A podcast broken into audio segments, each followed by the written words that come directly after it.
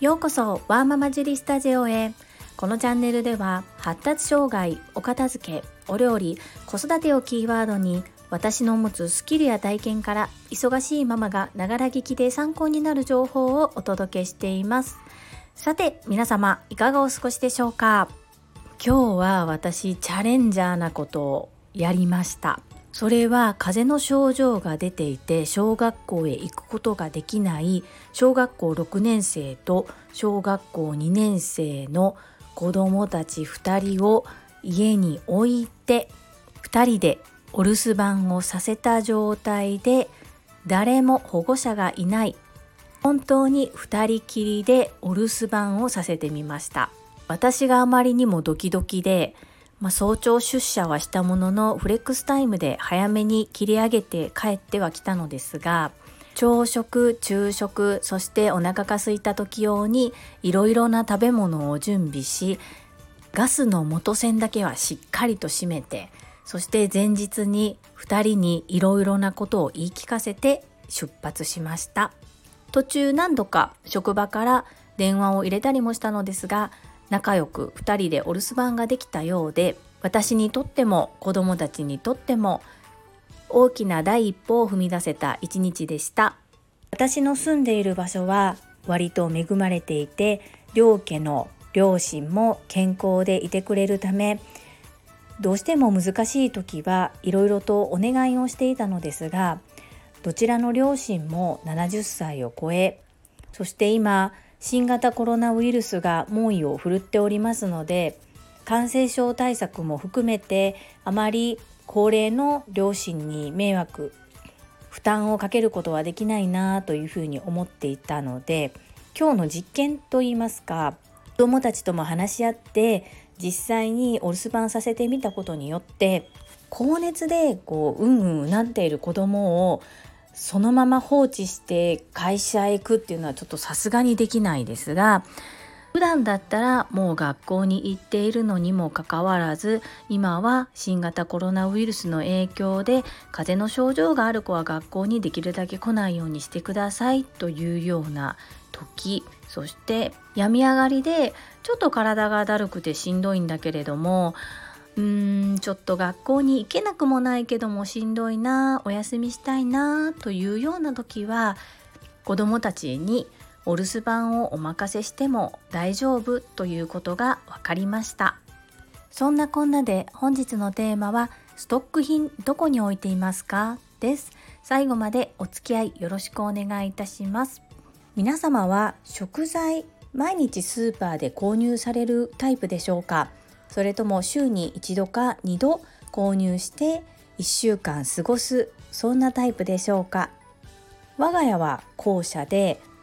毎日スーパーへは行かないです。一度にある程度買いだめをしておきそして足らずもしくはプラスアルファをもう一度週のどこかで購入するそんな感じで食材の管理をしております。我が家の場合はパンの置き場所お菓子の置き場所そしてストックしてある飲み物の置き場所。アイスクリームを入れる冷凍庫の場所が決まっています。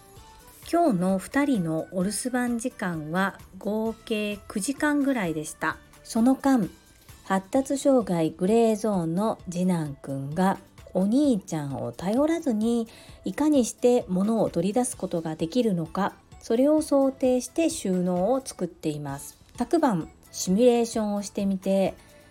あーお腹が空いたな。ママがいない。お兄ちゃんも今いない。どうしよう。ってなった時にどうする？というようなことを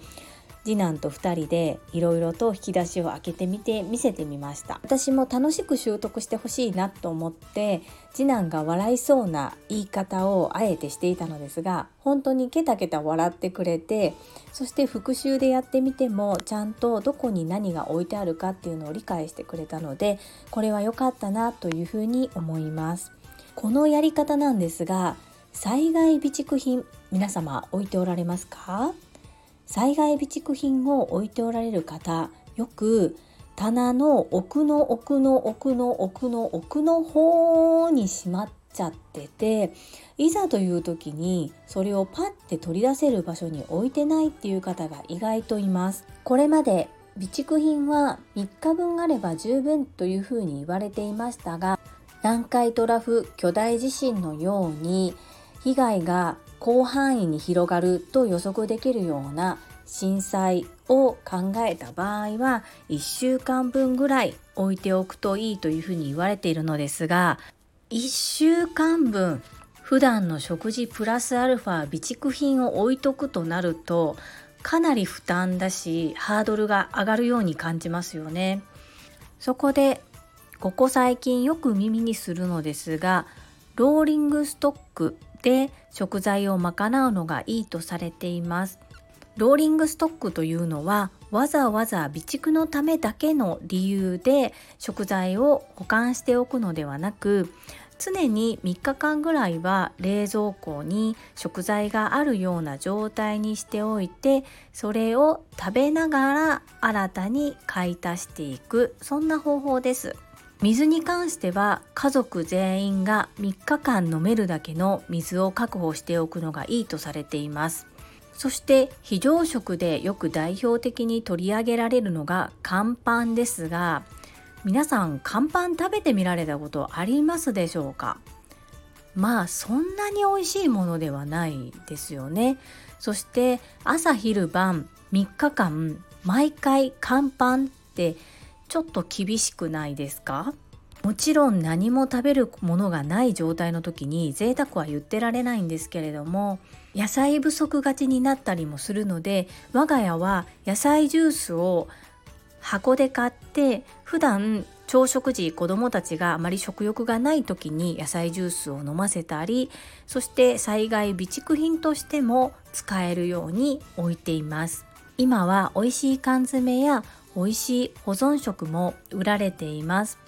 例えばどこかに旅行に行った際にその土地の名物品の保存が効く缶詰などを買ってみるっていうのも一つですしそして食べ慣れているっていうことも大切なことです。私は普段はできるだけ加工食品や添加物がたくさん添加されたような食品を子どもたちに与えないようにしてはいるのですが全く食べたことがないものを突然災害時に食べろと言われて口に合わないっていう風になった時の方がかわいそうだと思うので